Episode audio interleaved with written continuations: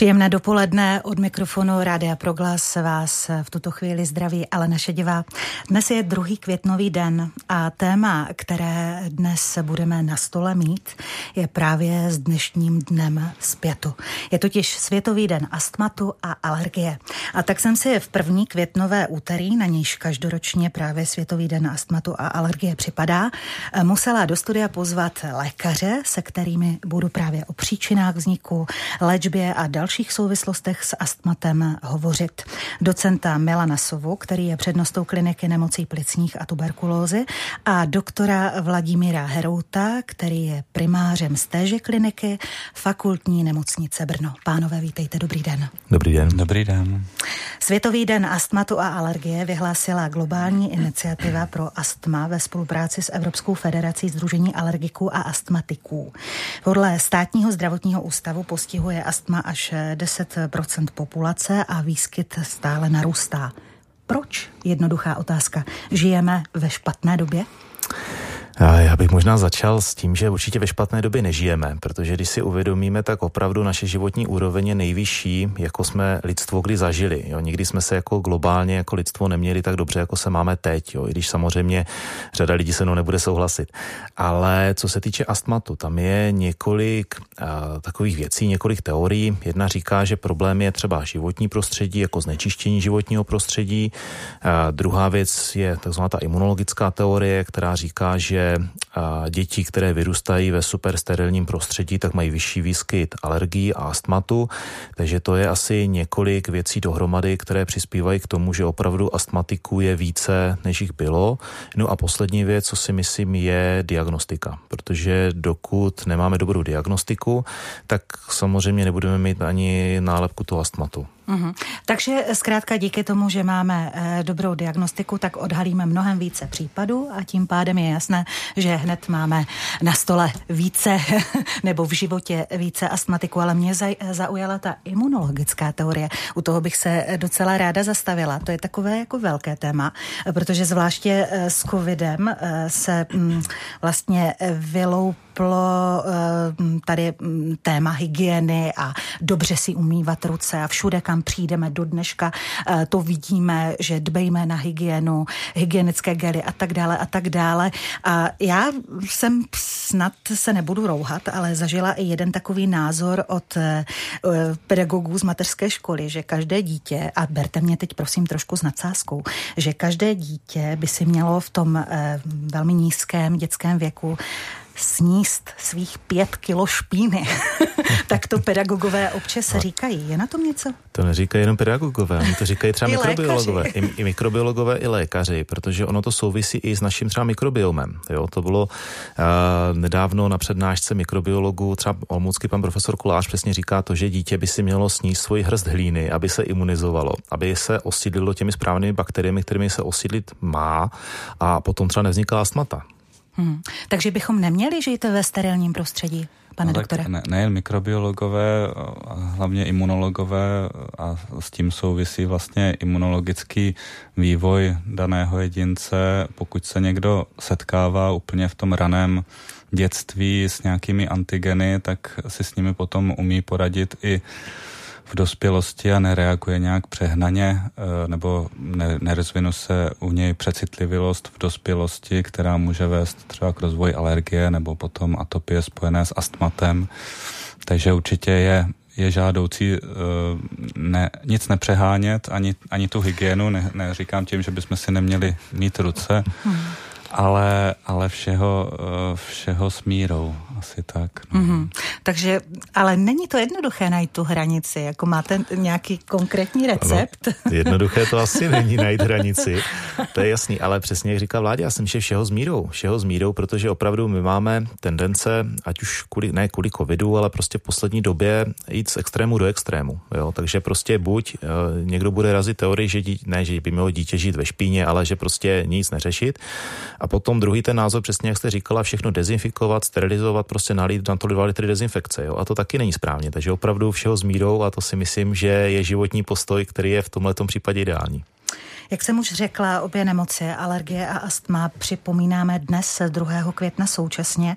Já se tedy ptám, patří k sobě neodmyslitelně a v jakém pořadí? Mám-li alergii, mám astma, nebo mám-li astma, mám alergii? Jak tak to funguje? Dá se asi říct, že eh, většina eh, pacientů s astmatem má i alergii, nebo jsou většinou, eh, to onemocnění je spojeno s alergií, takže bychom měli, pokud třeba chceme ovlivnit astma, tak bychom se měli zaměřit na to, jestli ten pacient má alergické projevy a eventuálně léčit i alergii nebo nějakým způsobem ovlivňovat, ať už ten pacient může dodržovat režimová opatření, vyhýbat se nějakým spouštěčům astmatu nebo alergenům obecně.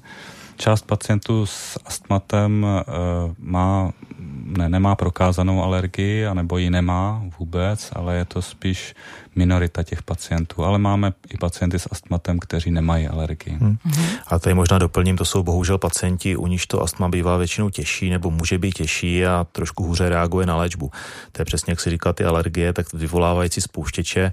Budeme mít pacienta, který je alergický třeba na kočku, tak chápu, že nějakým režimem opatřením, že se nebude, nebude s kočkou doma. I když teda velká řada pacientů mě řekla, že kdyby se měl zbavit kočky, tak to manželka radši vyhodí je, než tu kočku. Takže ono nejde to vždycky jako tady ty spouštěcí faktory, ale opravdu ta alergie, pokud o ní víme, tak bychom ji měli řešit, měli bychom ji léčit třeba antihistaminiky, když se bavíme o lécích, a nebo i třeba alergickou rýmu, protože to taky s tím astmatem hodně může souviset a pokud má někdo dobře zaléčenou alergickou rýmu, nemusí mít tak těžké projevy astmatu. Mm-hmm. Dispozice ke vzniku alergie je dědičná? Hraje tady roli genetika? Jako genetika hraje výraznou roli, takže určitě, když někdo přijde s potížemi, které vypadají jako astma, měli bychom se ptát jako lékaři, jestli někdo už v rodině alergii nebo nebo astma nemá, bývají to třeba i děti dříve diagnostikovaní než, než potom dospělí, to astma se může rozvinout i v dospělosti. A e, takže genetika určitě tam má svůj výrazný vliv, ať už při alergickém, alergických projevech anebo u astmatu. Mm-hmm. Tam jedině teda s tím, že vlastně ta genetika stoprocentně hraje roli, tam souhlasím, akorát je nutný, abychom si uvědomili, že to není monogenní dědičnost, že to není tak úplně jednoduchý, jak když tady uh, Mendel křížil hrášky a díval se, jak budou mít barvy květů a nebo třeba barva očí a další věci. A je to spíš trošku komplexnější vztah, takže my si neneseme jako astma nebo nedědíme astma jako takové, ale prostě spíš ty vlohy k tomu astmatu. Jo. Takže my opravdu, pokud naši rodiče, prarodiče, všichni mají astma, je velká šance, že to astma budeme mít taky, ale nemusí musíme. Můžu to tedy ovlivnit životním stylem? Hned se vás ptám. Souvisí to, tak eh, co je dědičné?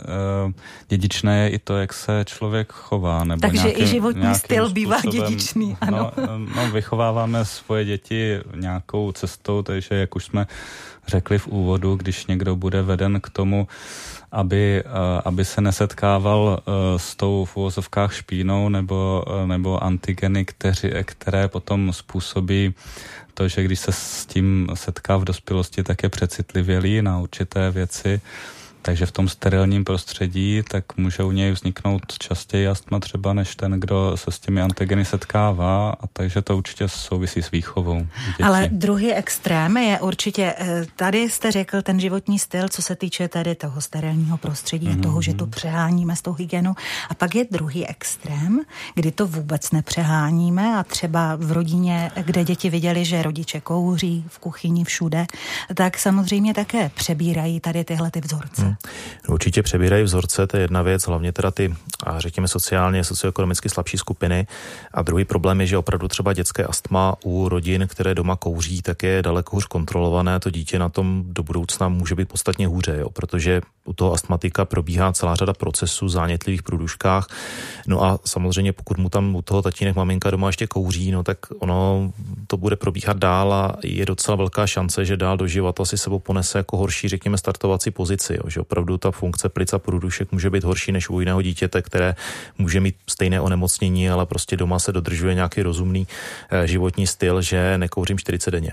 Hmm. A navíc eh, ty děti e, přebírají i ten vzorec, že zkrátka to tež budou dělat potom oni svým, oni svým vlastním dětem. No, no určitě, tak ten, kdo potom už je diagnostikovaný jako astmatik, tak možná bude bude více dodržovat léčebný režim, pokud pochází z rodině, která je přecitlivěla k nějaké nečistotě nebo přehání možná, možná hygienu, tak potom možná lépe bude kontrolovat své astma, ale takže jako z toho jenom plyne, nic se nemá přehánět ani jedním, ani druhým směrem. Směrem, přesně tak.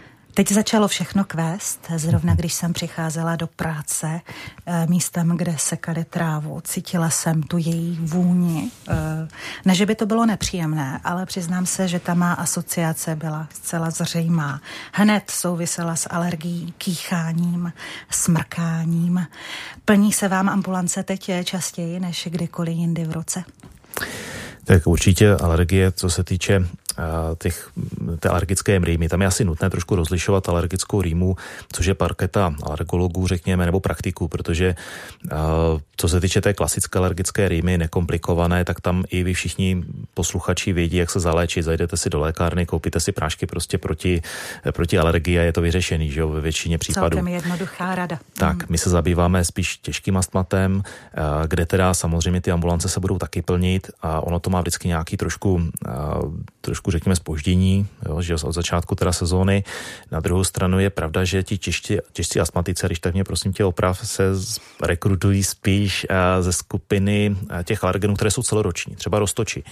Jo, že vlastně ty těžké astmatici samozřejmě můžou mít alergii na, na pily nebo na nějaké sezónní záležitosti, ale spíš to je něco, co je dlouhodobější.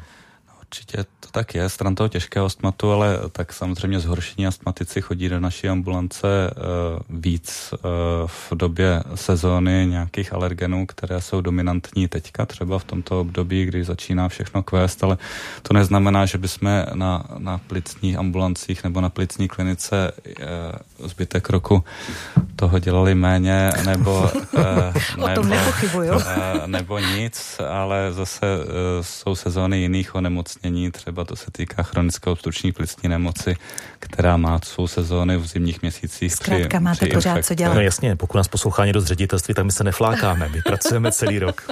Je to jasné, ale dnes tedy se tady scházíme yes, kvůli druhému květnu a světovému eh, dní astmatu a alergie. Eh, to mě zaujalo, těžcí astmatici a roztoči. No, ale s tím se asi nedá nic dělat, že? Ty jsou všude, nemůžeme se toho zbavit. Jak proti tomuhle tomu bojovat? Um, proti roztočům se bojuje špatně. Jo. Roztoči samozřejmě jsou v prachu, žijí v posteli, v, v ložním prádle, Zní v mádračkách, prostě ano. všude. Tam, co se doporučuje, jsou různá systémová opatření ve smyslu toho, že bychom, pokud máme alergii na roztoče, tak bychom třeba neměli mít koberce. Jo. Měli bychom mít spíš hladkou podlahu, kterou dobře vytřeme uh, a těch roztočů se můžeme zbavit. Jo. To samé třeba bychom měli prát ložní prádlo prádlo na větší teploty, doporučuje se třeba 60 stupňů. Mm-hmm. Někdo se může zděsit, že se mu to ložní prádlo rozpadne při té 60. Ne, nerozpadne. Ne, ne, víme, že ne. Víme, že ne. Já to vím dobře. Takže doporučuje se třeba tady tyhle ty některé věci. Dá se to všechno dohledat velice dobře na internetu, takže uh, proti roztočům se bojuje špatně, ale dá se to minimálně omezit. Mm-hmm. Ale prostě budou tady s námi a možná to je i u té, o té imunitě, jak jsme se o tom bavili, že když jsme zvyklí zkrátka eh, to nepřehánět, tak možná to i potom lépe zvládáme. Nebo ne?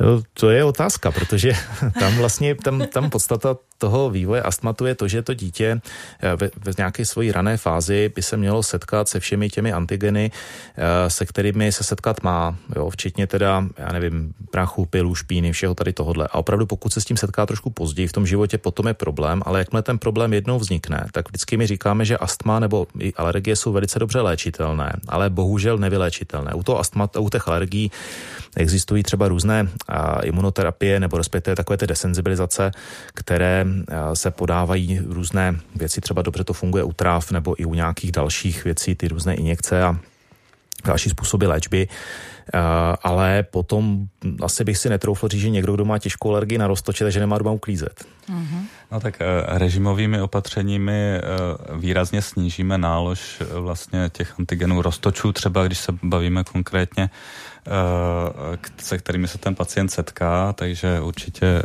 jak už bylo řečeno, nebo eh, nepoužívat třeba péřové peřiny, uh-huh. a, ale, ale jiné a tak dále. Takže režimové opatření jsou úplně základ v zásadě úřady těch plicních chorob a astma nevýmí, ne, ne, nevýmaje. nevýmaje s tím, že ale aktuálně existuje výrazně účinná terapie, kterou když potom ten pacient nasadí, tak může i přesto, že se s tím antigenem setkává pravidelně, tak mít své astma pod kontrolou nebo i tu alergii. Mm-hmm. Ještě mě napadá jedna taková věc. Dnes je velká móda i těch, eh, možná už teď se to trošku snižuje, ale bylo období takového velkého boomu, kdy v kancelářích byly ty velké open spacey, eh, nebyly, všichni byli dohromady, nebyly jednotlivé místnostky a většinou eh, tyto místnosti nejsou pravidelně větrané, klasickým způsobem tím, že otevřu do kořán okno ale je v těch místech klimatizace. To je eh, možná eh, taky věc, která může hrát v tomto roli. No, určitě může. Určitě může. Ono je otázka asi údržby, otázka klimatizace, protože klimatizaci můžou být plísně a samozřejmě plísně jsou taky poměrně významný alergen. Celá řada lidí je alergická na plísně, takže ta klimatizace by se měla pravidelně čistit. A teď ruku na srdce, kdo z nás má klimatizace, ať už doma nebo v kanceláři, nechává čistit. Někdo ano, někdo ne, ale asi bychom se na to měli zaměřit. Druhá věc je, že eh, když se nevětrá, jak říkáte, tak samozřejmě ta koncentrace těch různých antigenů nebo alergenů a se nám zvyšuje a může to být i třeba problém do budoucna přes tím, jak se řeší ať už Green Deal nebo energetická náročnost, tak se posouváme směrem k různým rekuperacím, kdy v podstatě v půlce budov ani nebudeme moct otevřít okna, a potom to bude zase náročnější na to, aby ta vzduchotechnika třeba měla filtry nebo nějakým způsobem pracovala tady s tímhle. Aby nám vlastně sloužila jako dobře, nikoli jenom eh, na první dobrou, ale zkrátka, že nám bude opravdu pomáhat i co se týče zdraví. A co takové čističky vzduchu? Doporučujete to jako tak. lékaři? Ne, tak jak s tou klimatizací, tak tady s těmi uh, zařízením, třeba, třeba čistička vzduchu, jistě uh, to dokáže třeba zvlhčit uh, vzduch, který, který dýcháme v nějakém uzavřeném prostoru, takže primární, primární myšlenka výborná, ale všechno závisí na tom, jak se staráme o ten přístroj, který používáme. Jo? Takže klimatizace jako primárně problém být nemusí, pokud nepřeháníme uh, nějaké teplotní rozdíly, že ne, ne vy mrazí, Nevyjdeme ne, ven ne, do 40 ano, a, z 15. A přesně ano, tak, ale stupňů. potom záleží o péči o ten hmm. přístroj. No. Pokud se nám pomnoží plíseň v klimatizaci nebo v čiš, čističce vzduchu, tak, tak to je prostě problém, který spíš, kterým spíš zhoršujeme průběh třeba své chronické choroby, jako je astma, než že bychom pomáhali. Hmm. A zaznamenáváte vy jako lékaři, že by právě třeba lidé, eh, kteří skutečně fungují třeba 8-12 hodin denně v prostorách, kde tedy funguje jenom klimatizace, že by u nich byl zvýšený výskyt právě tady těchto těch eh, nemocí? Já spíš jakoby pozoruju u některých svých pacientů jako problém třeba těch open spaceů, že někteří uh, mají, pokud pra, pracují s více lidmi v nějakém větším kolektivu, tak mají třeba častější infekty, pokud mají chronické plicní onemocnění a pokud změní prostředí pracovní, tak potom to pomůže uh, v častosti nějakých zhoršení toho chronického onemocnění.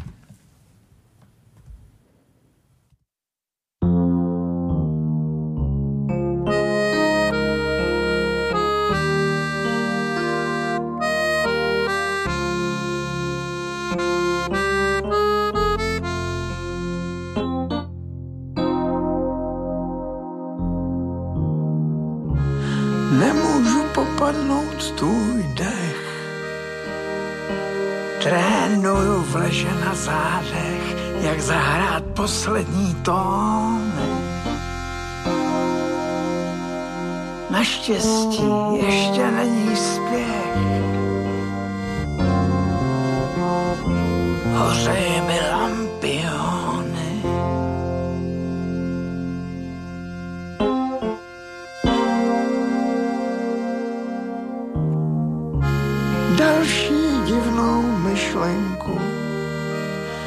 Chytám pevně za střenku a mířím do neznáma.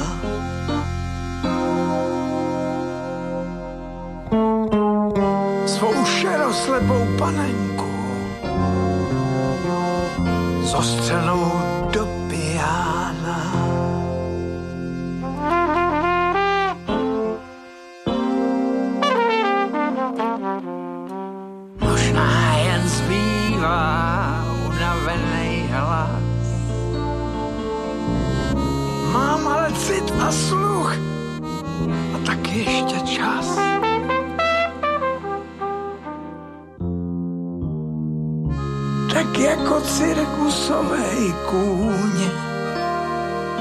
Ožívá vstříc divákům a poté nenápadně padá. A taky věří zázrakům.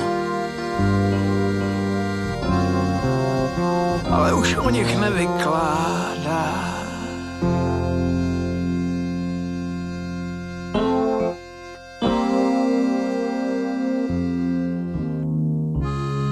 Myšlenky na kost obrané, nadané i ty zadané, i na tu, co zrovna kývá. Zbaví mě strachu z neznámé,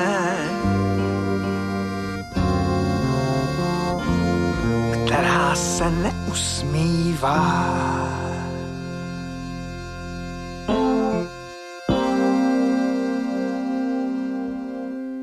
Dnes je 2. května a my, já nevím, jestli se dá říci, že slavíme Světový den astmatu a alergie.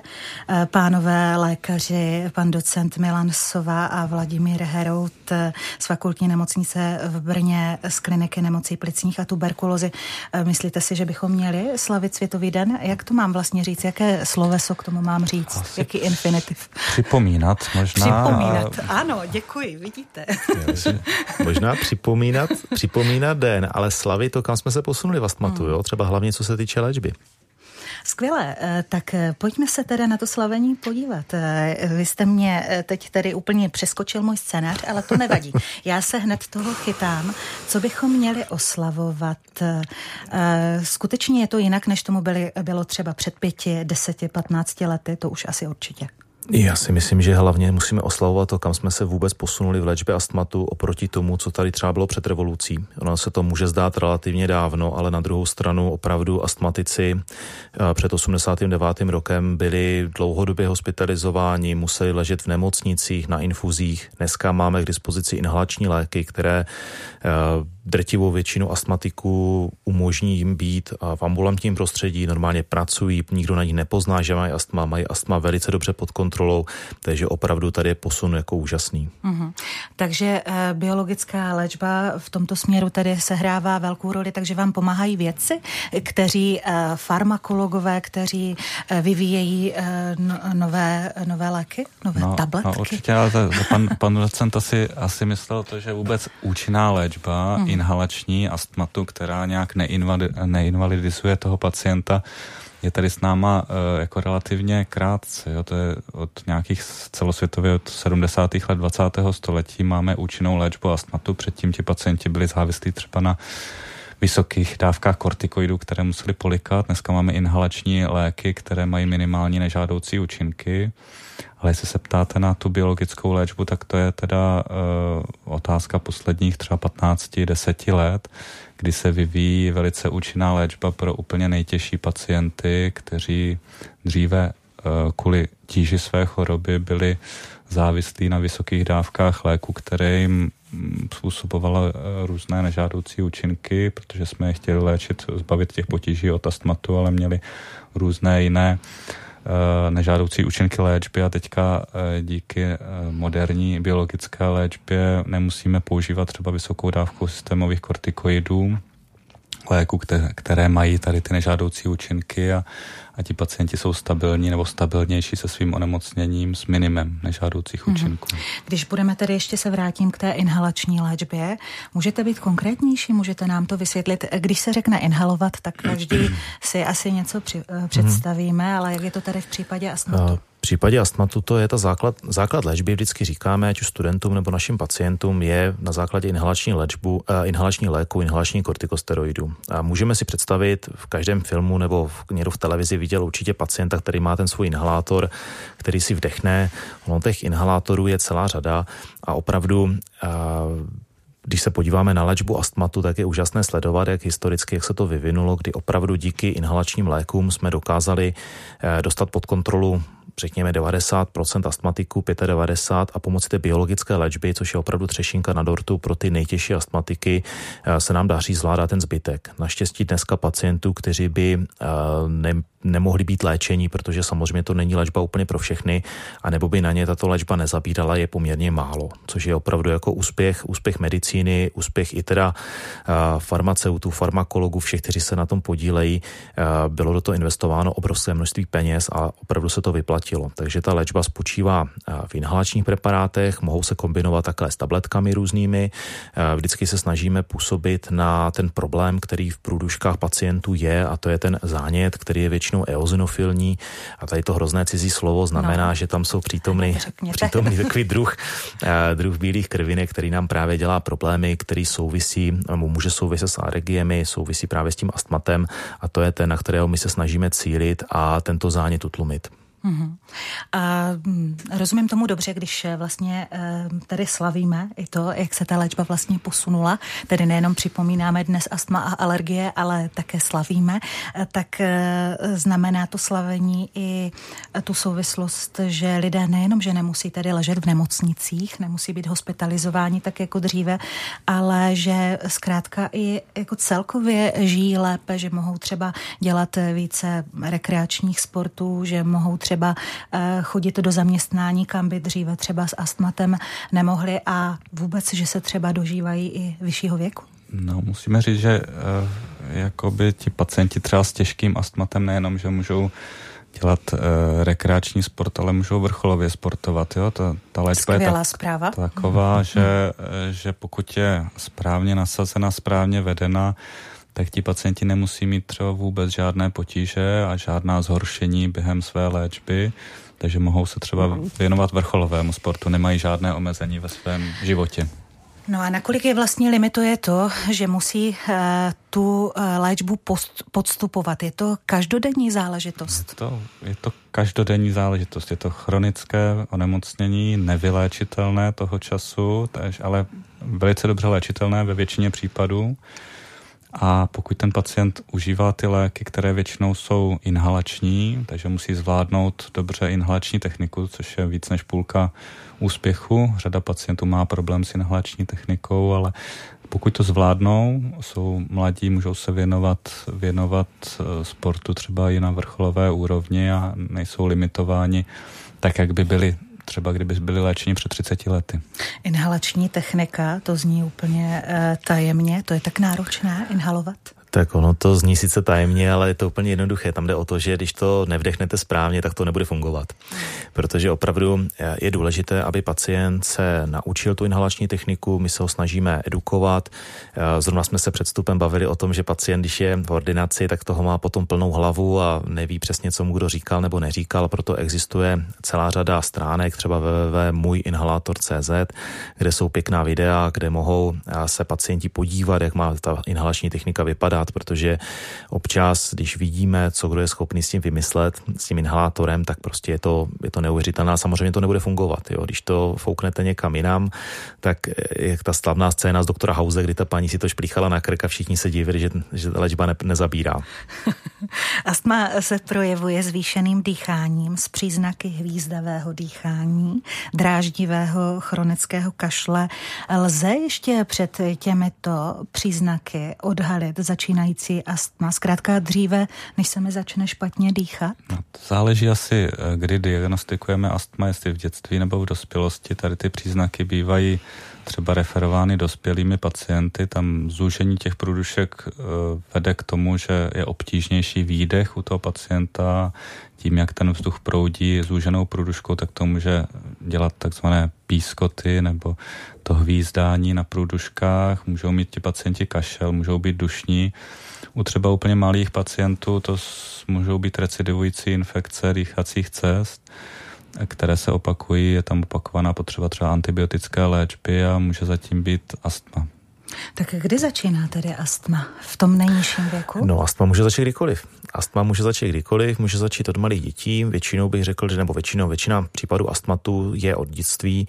Na druhou stranu se část dětí z astmatu vozovka vyroste, že prostě potom mají astma v dětství a v pubertě, jak začnou různé hormonální změny, tak třeba nemusí potom ty astma, astmatické projevy mít. To je taky důležité poznamenat, že v okamžiku, kdy se nasadí léčba, léčba tak to neznamená, že ten pacient ji musí mít nutně doživotně. Jo, není to jako léčba třeba některých jiných onemocnění. U toho astmatika pracujeme s tím, jak se, na, jak se aktuálně cítí, jaké má eh, výsledky funkčního plicního vyšetření, jaké jsou jeho funkce plic a podle toho se ta léčba upravuje buď směrem nahoru, anebo směrem taky dolů. Takže máme taky celou řadu astmatiků, kteří třeba v nějakém svém životním období, ať už protože někde bydleli, nebo prostě, že měli třeba nějaký stres nebo nějaké další věci, třeba museli užívat inhalační preparáty. No a potom se ta situace změnila, astma se dostalo pod kontrolu a bylo možné třeba léčbu úplně vysadit. Mm-hmm. Takže astma se opravdu může objevit kdykoliv a mám i pacientku, které se jako prvozáchyt astmatu objevilo asi v 80 letech, takže opravdu astma může být kdykoliv. Ano, pane doktore, vy jste se nadechoval, já, já už taky. Chtěl jsem, chtěl jsem něco dodat. No je zajímavé a nevím, proč to tak je, že uh, astma teda um, nej, nejčastěji vzniká v dětství a uh, když jsme poměrově stran pohlaví, tak tam, tam jsou převažují muži nebo, nebo chlapci a potom v dospělosti po 40. roce života uh, vzniká častěji u žen ale není to tak, že u žen by častěji vznikalo v dospělosti, ale ten poměr těch dospělých je, je více žen. A s tím vysazováním léčby je to tak, ale těm pacientům, i když jakoby bylo diagnostikováno astma, můžou se dostat na stav, kdy nemají chronickou léčbu, to znamená každý den, ale měli by mít nějaký uh, záchranný sprej třeba, který, nebo inhalační lék, kterým si pomůžou při při potížích. Mm-hmm. Mimochodem, eh, ta, eh, vy říkáte, že eh, astma jste zažil, vlastně máte pacientku 80 letou a tak je to i s alergiemi, že ano? Ty lékaři také tvrdí v alergologických ambulancích, že když přijde někdo v 50, v 60 a najednou začne kýchat, smrkat a výhle, no, určitě, se stát? Určitě a alergie se mohou objevit později. Na druhou stranu je pravda, že zrovna třeba tento konkrétní případ pacientky, to byla paní profesorka tělocviku, která byla fyzicky velice zdatná a ono nejspíš v tom jejím dlouhém životě se nejspíš některé jako příznaky astmatu objevily, ale ona, protože sportovala, tak to nějakým způsobem neřešila, nepocítila, měla tu funkční rezervu značnou, anebo to prostě rozcvičila, jo. Takže uh, ono asi to není, že by, my, my jak jsme se o tom bavili, o té genetice, my si ty astmatické rysy sebou neseme celý život, jo. To, že se to někdy objeví nebo někdy neobjeví, to je asi, to je strašně individuální, jo, ale prostě ty geny tam máme. Mm-hmm. Co taková nepoznaná, eh, neléčená alergie nebo astma, k jakým následkům to může vést? Nebo vždycky to rozpoznáme? No to záleží asi na tíži toho nemocnění, jak moc se, se rozvine. Řada pacientů má alergii, kterou nějak zásadně neřeší, prostě má potíže měsíc v roce, které odezní a ti pacienti nebo ti lidé jsou smířeni s tím, že budou mít trošku ucpaný nos ten měsíc a ne, neberou žádná antihistaminika nebo jiné léky, kterým by to ovlivnili. A to záleží na, na míře toho postižení nebo těch potíží, které je eventuálně dovedou potom k lékaři, který co má dělat, začne je léčit, uh, takže ten jim potom vymýšlí individuálně nasazenou léčbu, ať už teda stran léku proti alergii, uh-huh. anebo potom, když mají diagnostikované astma, tak... Nám tak ušijete kabátek na míru. Antiastmatika, uh-huh. ale rozhodně uh-huh. to není tak, že bychom léčili každého za každou cenu a pokud ten pacient má potom uh, je bez potíží, tak se snažíme tu léčbu snižovat, aby byla minimální nutná. Uh-huh. Ano. No, tam možná bych jenom doplnil, tam je ještě dobré si říct, že vlastně astma má tu chronickou léčbu, řekněme, která by se měla užívat paušálně a potom ještě takzvaná úlevová medikace, což jsou léky, které nepůsobí na podstatu astmatu v tom smyslu, že netlumí zánět, ale roztahují průdušky a nám se lépe dýchá. A jeden z ukazatelů toho, jak moc je astma pod kontrolou, je právě množství té úlevové medikace, kterou musíme užít. Jo, úplně laicky řečeno, kolikrát denně si musíme fouknout eh, ten náš inhalátor, který nám pomůže se nadechnout. Takže pokud musíme eh, inhalovat více než eh, dvakrát týdně, tak už to astma bychom měli řešit a už by to měli bychom nad tím přemýšlet. Tam se někdy stává to, že Pacienti jsou sledováni u některých kolegů, kteří eh, se tomu astmatu třeba úplně nevěnují, jako ve smyslu, že to jsou třeba praktici nebo další. No a pacient užívá tady ty, eh, ty ulevové léky často, neužívá žádné léky, které by kontrolovaly astma dlouhodobě, které by tlumily ten zánět a to je jeden z problémů, který může nastat, protože pokud to astma je dlouhodobě pod nedostatečnou kontrolou nebo není pod kontrolou, tak může dojít k remodelaci průdušek a může tam dojít nevratným změnám a to astma už se nemusí třeba nikdy dostat na tu fázi, kam by se dostalo, kdyby bylo léčeno od začátku. Mhm. Co proto tedy já mohu udělat, abych eh, to rozpoznala? Kdy mám jít k lékaři, když se mi prostě špatně dýchá? Jaké ty příznaky? Mě, řekněte mi ty příznaky, abych mhm. věděla, že mám jít za vámi. Asi záleží, jestli už víte, že máte astma, anebo myslíte příznaky, eh, které vedou k té diagnoze, ano. tak to jsou asi čtyři základní. Je to ten kašel, je to eh, pískání na hrudníku, je to problém s dechem, dušnost a někdo mývá eh, tíhu na hrudi nebo nějakou bolest na hrudníku, tak to, to je čtvrtý příznak, který mm, patří mezi ty základní. Takže vše, všechny tady ty uh, příznaky mohou znamenat astma, ale mohou znamenat i řadu jiných, třeba i závažnějších chorob. Takže dojít za svým lékařem, minimálně těžké, praktickým, ano. a ten by měl posoudit, jestli, jestli je to, jestli astma, je nebo to astma nebo ne. Řada praktiků už má k dispozici vyšetření takový takové screeningové spirometry, kdy e, může změřit plicní funkce pacientovi a eventuálně odeslat toho pacienta dál za specialistou. V České republice máme to štěstí pro pacienty, že pacienty s astmatem sledují specialisté, to znamená alergologové, pneumologové, takže plicní lékaři a lékaři, kteří řeší alergie, což není pravidlo ve všech zemích Evropské unie třeba. Takže pacienti mají, si myslím, jakoby přístup k léčbě plný, ale musí přijít. Co nám změří spirometry? Jak to vlastně funguje? Popište nám to.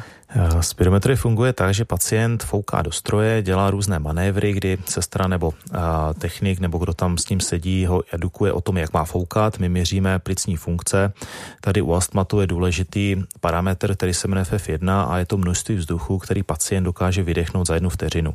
A to je to, jak říkal pan primář, že vlastně u astmatiků dochází ke zúžení průdušek, pacienti mají problémy s výdechem a pokud ta hodnota FF1 je třeba v korelaci zase s dalšími parametry je snížená, tak už to znamená, že tam je plicní obstrukce, což nám říká, že u pacienta je přítomno buď astma bronchiále nebo chronická obstrukční plicní nemoc.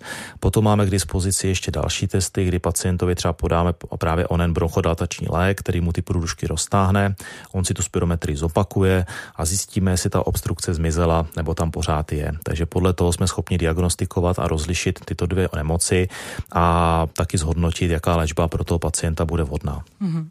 A Pan eh, primář Herout eh, mluvil o těch příznacích, ty, souvi, eh, ty souvisejí i s astmatickým záchvatem. Chci se vás tedy zeptat, co se děje s člověkem v okamžiku, kdy má astmatický záchvat a jak moc je to nebezpečné? Tak astmatický záchvat, nebo dříve se říkalo status astmaticus, je jakoby dramatický stav, kdy jsou vystupňované tady ty příznaky, většinou jsou spojené s dušností, takže s nedostat, subjektivní nedostatkem dechu, takže ten pacient se vlastně, vlastně dusí a pokud je to poprvé v životě, tak, tak v řadě případů nezbyde nic jiného, než zavolat eh, záchranou službu, která si většinou tady, tady s tím stavem eh, poradí celkem, celkem rychle, protože ty léky, které používáme u akutního astmatu, účinkují relativně rychle, v řádu, v řádu minut. Pokud je to pacient, který už má nějakou zkušenost s astmatem, tak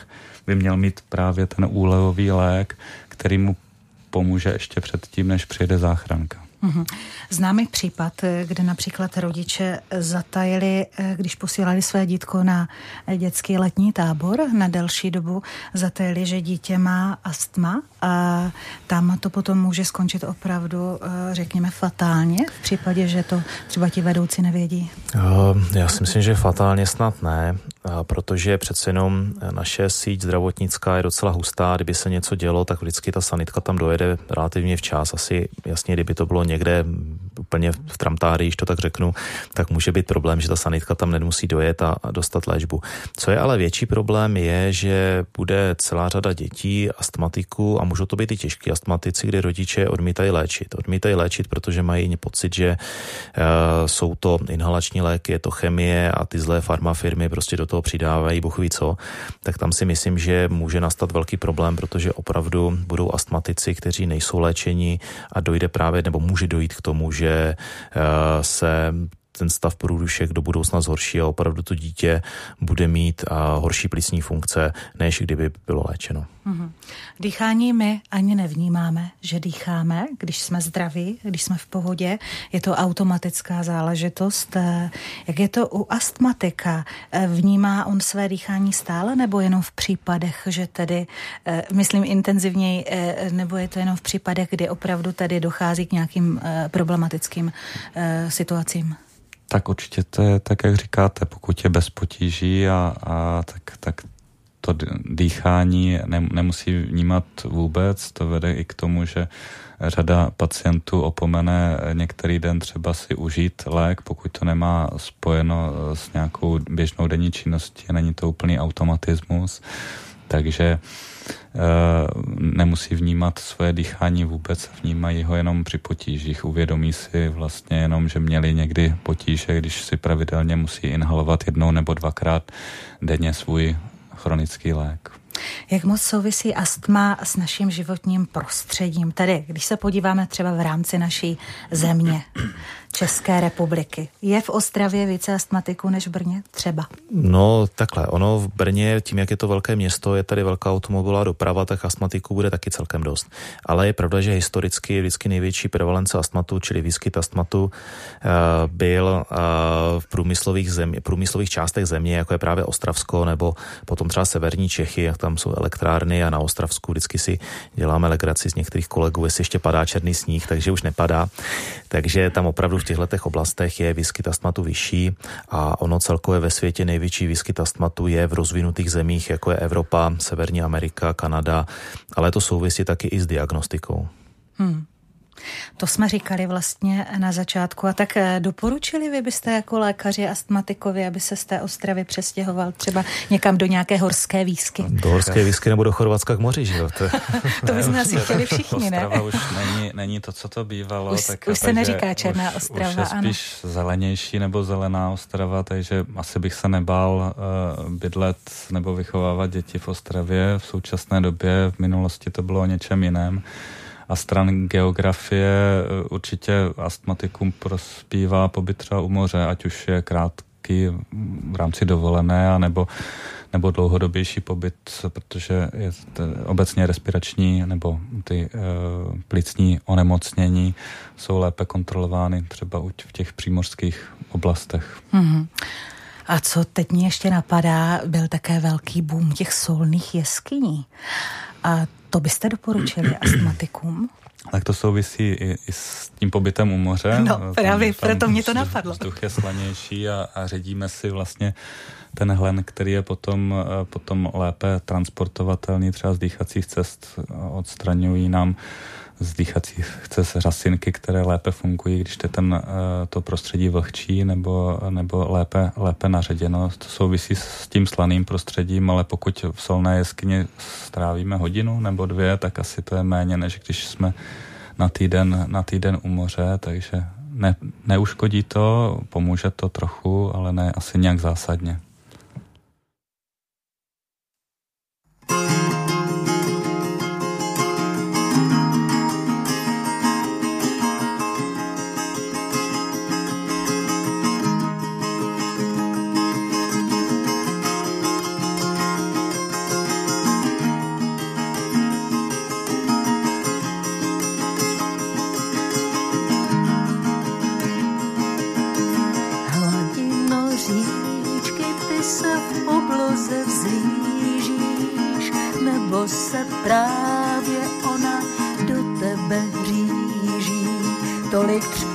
A záře, světlo vlnky, když váže a do očí vchází nádherný zážeh. Ten nádherný zážeh, kdy když do očí vchází. Je to jak nádech i pro kytku z vázy. A je to jak nádech, až v zádech, jak křišťál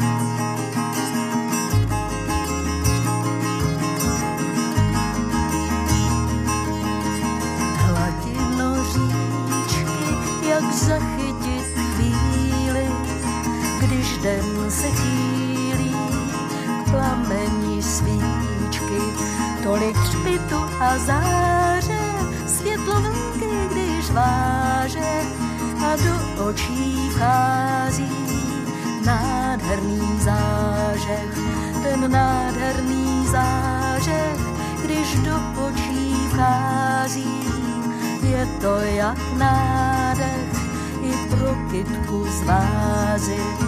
A je to jak nádech, který chybí mi a hřeje až v zádech, jak křišťál je čistý.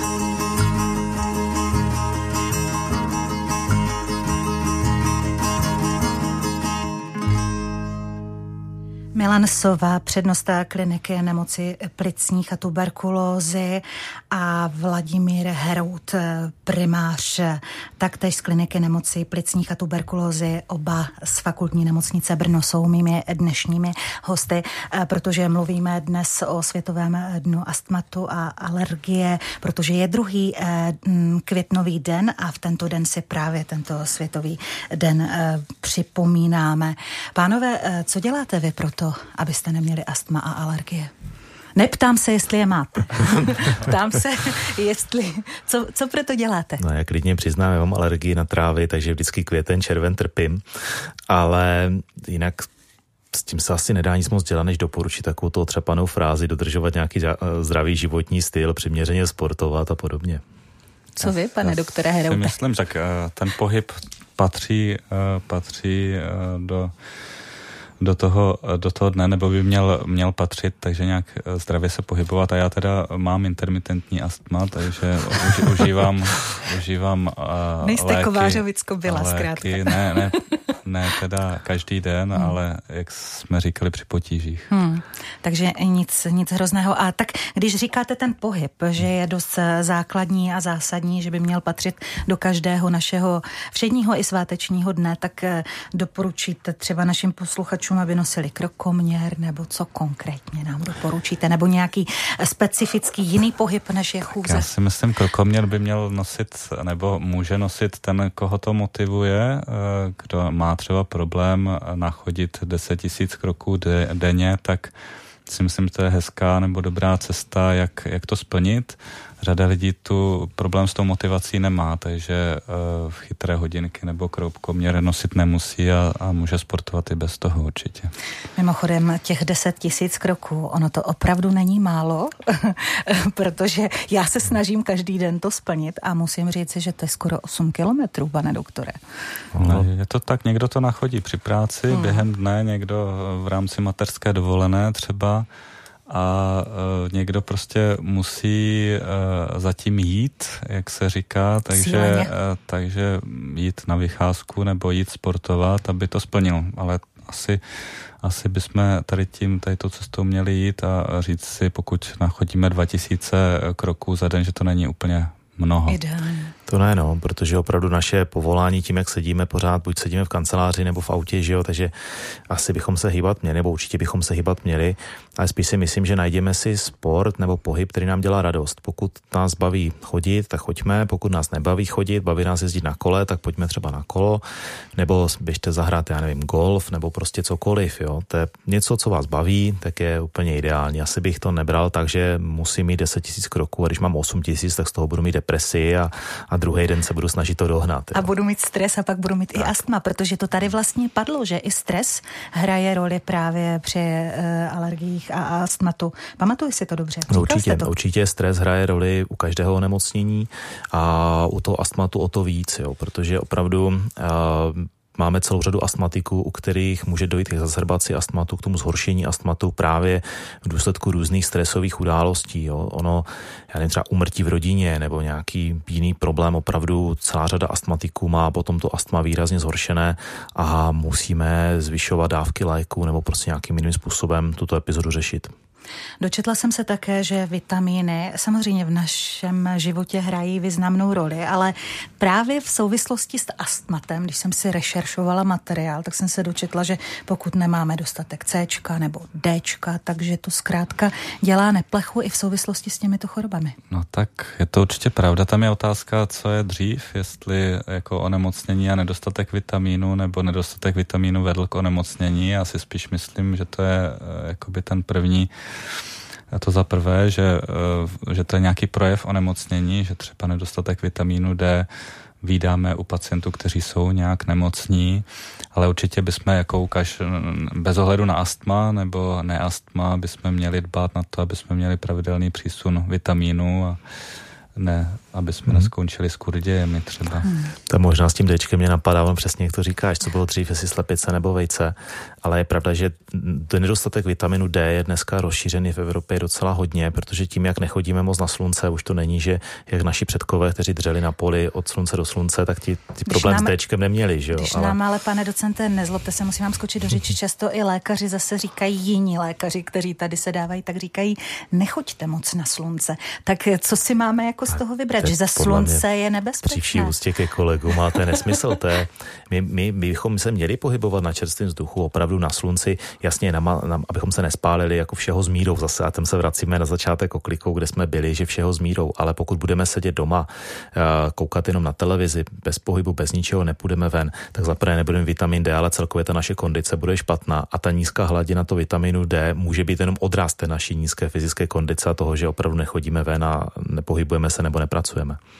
Také se často mluví o antioxidantech. Bývá to e, možná i podle vás trošku móda. E, já to slychám na každém kroku. Musíte používat antioxidanty. Co na to lékaři? Tak antioxidanty, trošku to souvisí s těmi vitamíny, takže to z, e, řada, řada vitamínů můžeme označit jako antioxidanty.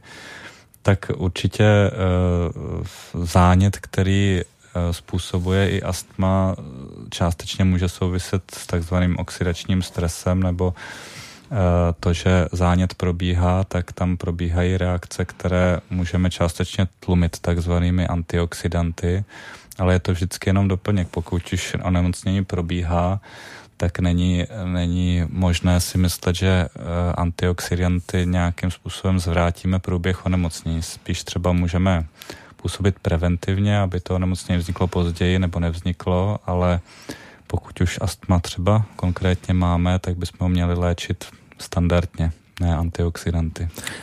Já si myslím, že ve spoustě situací to je úžasný biznis, jo, protože prodáme vám tabletku, ve které napíšeme, že jsou antioxidanty, vitamíny, minerály a tím nechci to znevažovat. Jo. Opravdu nějaké vitaminové doplňky nebo doplňky stravy jsou dobrý ve spoustě situací, ale není to ten všelek, že zase zobneme si tabletku a budeme sedět doma u televize a budeme zdraví a mladí krásní. O alergiích i astmatu se často mluví laicky i v souvislosti s tím, že zkrátka náš život, eh, do našeho života se hodně dostala ta chemie, že eh, prostě je tady všude kolem nás, že nežijeme tak, jak žili naši předkové. A doporučili byste proto i třeba, eh, když má malé dítě, abych zamezila tomu, že bude mít jednoho dne alergii nebo astma, používat třeba biopotraviny? Já se přiznám, že si nejsem jistý, jestli jako pokud dítě by má mít astma, tak spíš si myslím, že je důležitý, opravdu jsme se bavili o tom, o té hygieně z všeho zmíru a tak dále, a že biopotraviny to úplně nezachrání. Jo? Že ono je otázka vůbec, co vlastně biopotraviny znamenají jestli jako opravdu to je takový jako kvalitativní posun oproti jiným potravinám. Já si myslím, zase důležitá je pestrost. Důležitá je pestrost, dostatek zeleniny, když si, ovoce, když si uvědomíme, že bychom měli jíst tři porce, až někdo říká až pět porcí ovoce a zeleniny denně, tak teď jako známá fráce, kdo z nás to má, kdo z nás to ví, jo, a trufnu si říct, že skoro nikdo, jo. Hmm. Takže už jenom tady tohle všechno jsou věci, které si myslím, že by tomu prospěly a nemusí to být nutně biopotraviny, které jsou určitě výborné, no ale bohužel ta cenovka je neúplně příznivá. Čas je neúprosný. Poslední otázka. Eh, nebude jednoduchá, ale já chci jednoduchou odpověď. po vás obou. Eh, astma, myslíte si, vy jste eh, zopakovali několikrát za tu dnešní hodinku, co jsme spolu strávili v Rádiu Proglas, že astma je velmi dobře léčitelné, ale nevyléčitelné. Čeká nás v tomto směru jistá skvělá budoucnost, že jednoho dne budeme vědět a budeme umět vyléčit zcela astma. Já si myslím, že na dlouhá desetiletí nic takového ne, nenastane, ale opravdu eh, jsme v situaci eh, dnes a do budoucna budeme ještě v lepší, že budeme moct léčit astma tak, že ten pacient nebude vůbec o svém astmatu vědět. Já jsem optimista, já s tím souhlasím, že opravdu astma bude velice dobře léčitelné. Jestli vyléčitelné, asi spíše ne, protože tam bychom se museli dostat někam na bázi eh, různých, ať už genetických nebo dalších věcí, o kterých zatím úplně všecko nevíme. Takže tam bych asi byl taky opatrný, ale jinak jsem optimista. Říká docent Milan Sova, přednosta kliniky nemoci plicních a tuberkulózy a také doktor Vladimír Herout, který je primářem z téže kliniky oba z fakultní nemocnice Brno. Pánové, mnohokrát vám děkuji za návštěvu. Doufám, že eh, to bylo velmi inspirativní a také poučné a osvětové, že jsme se tady dnes sešli při příležitosti Světového dne astmatu a že teď zase díky vám víme toho zase více. Mějte se hezky, díky za návštěvu. Od mikrofonu se loučí v tuto chvíli ale naše divá. Naslyšenou. Děkujeme za, Díky za pozvání.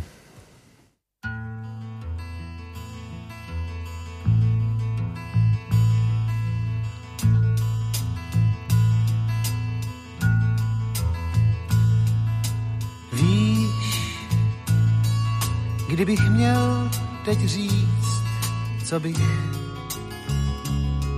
si přál, jen hlavou pohnul bych nic víc. Kouř, cigaret a smích, to pak však víš, jíst nechci nic, ani nic číst. Chvíle něžností padla jak sníh na černou zem.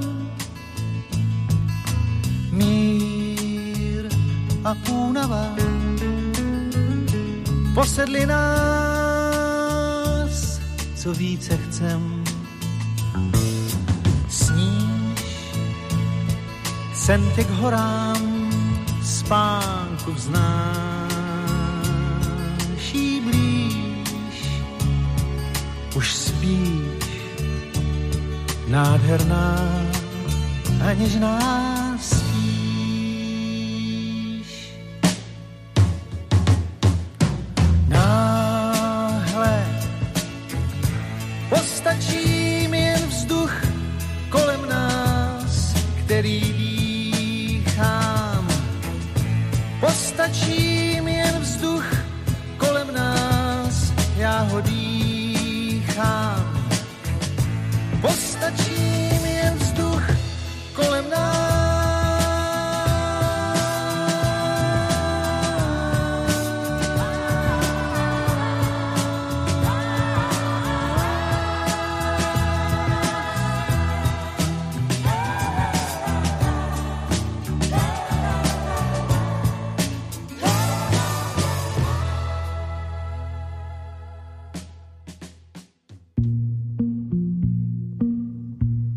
Podpořte vznik pořadů Rádia Proglas. Pošlete zprávu ve tvaru DMS Mezera Proglas Mezera 90 na telefonní číslo 8 a 4 sedmičky. Cena DMS je 90 korun. Radio Proglas obdrží 89 korun. Moc děkujeme. Službu DMS provozuje Fórum dárců, technicky zajišťuje ATS Praha. Více na webu darcovská SMS CZ.